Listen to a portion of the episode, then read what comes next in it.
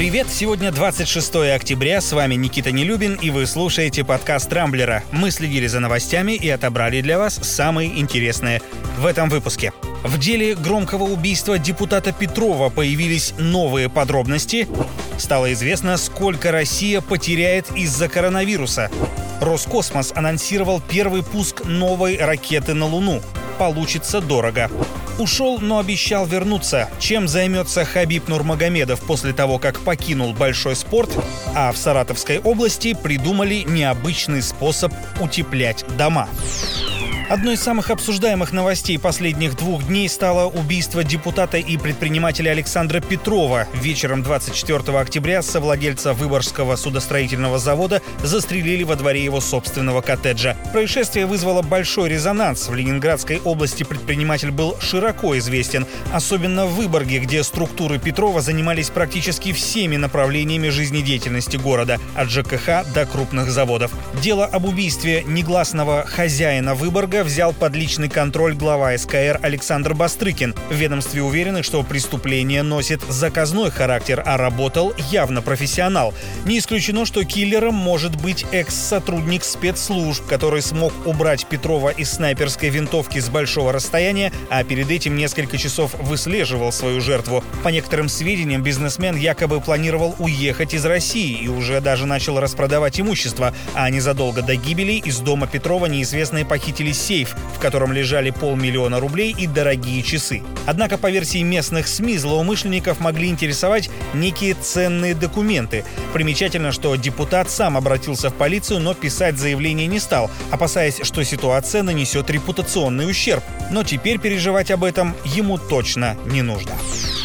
Из-за пандемии коронавируса российский бюджет может недополучить около 2 триллионов рублей, а с учетом того, что вторая волна ковида приведет к падению экономики минимум на 4,5%, потери могут составить примерно 4,5 триллиона рублей. С таким не самым благоприятным прогнозом выступил руководитель счетной палаты Алексей Кудрин. Впрочем, глава Сбербанка Герман Греф настроен более оптимистично. По его словам, российский рубль может укрепиться уже до конца года. Правда, добавил он, для этого должны стабилизироваться геополитические факторы и ситуация с коронавирусом. Второе, как мне кажется, более выполнимо. Эксперты заверяют, что к декабрю вторая волна пойдет на спад, а с января вроде как начнется массовая вакцинация и должно стать сильно полегче. Кстати, тот же Греф прививку себе уже поставил, но, как он сам признался, решился на это после долгих раздумий.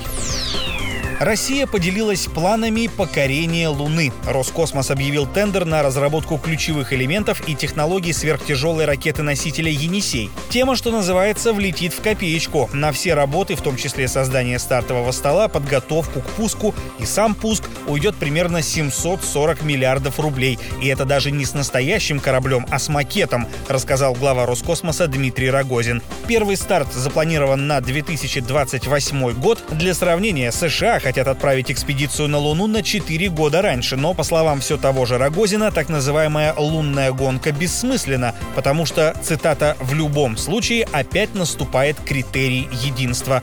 Хотелось бы напомнить, что Соединенные Штаты не включили Россию в международную программу по освоению лунных ресурсов, так что о каком таком единстве, говорит глава Роскосмоса, остается только гадать. На днях в спортивной жизни России состоялось без преувеличения историческое событие. Боец смешанных единоборств Хабиб Нурмагомедов объявил, что уходит из большого спорта. Это произошло в минувшую субботу после того, как спортсмен выиграл свой 29-й и, как оказалось, последний бой против американца Джастина Гейджи. В тот же вечер Хабиб, судя по поисковым запросам в интернете, стал самым обсуждаемым человеком в мире.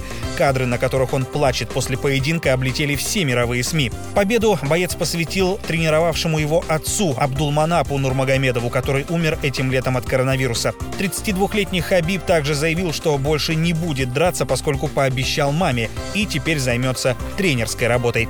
Нурмагомедов ушел непобежденным. В смешанных единоборствах он провел 29 поединков и ни одного не проиграл. Что и говорить, более чем достойное завершение карьеры одного из величайших бойцов в истории. Российскую многоэтажку решили залатать ковром. В соцсетях появилась фотография, сделанная в одном из микрорайонов города Балакова в Саратовской области. На кадре видно, как рабочие с помощью спецснаряжения забрались на внешнюю стену здания и закрепили ковер на одной из панелей. Пользователи тут же принялись обсуждать столь креативное решение. Некоторые предположили, что владельцы квартиры таким образом захотели утеплить свое жилище, но нашлись и те, кто уверен, что это такой местный способ капитального ремонта домов. Правда, есть и версия, что ковер могли просто пририсовать на компьютере. На этом пока все. С вами был Никита Нелюбин. Не пропускайте интересные новости, слушайте и подписывайтесь на нас в Google подкастах и CastBox. Увидимся на rambler.ru. Счастливо!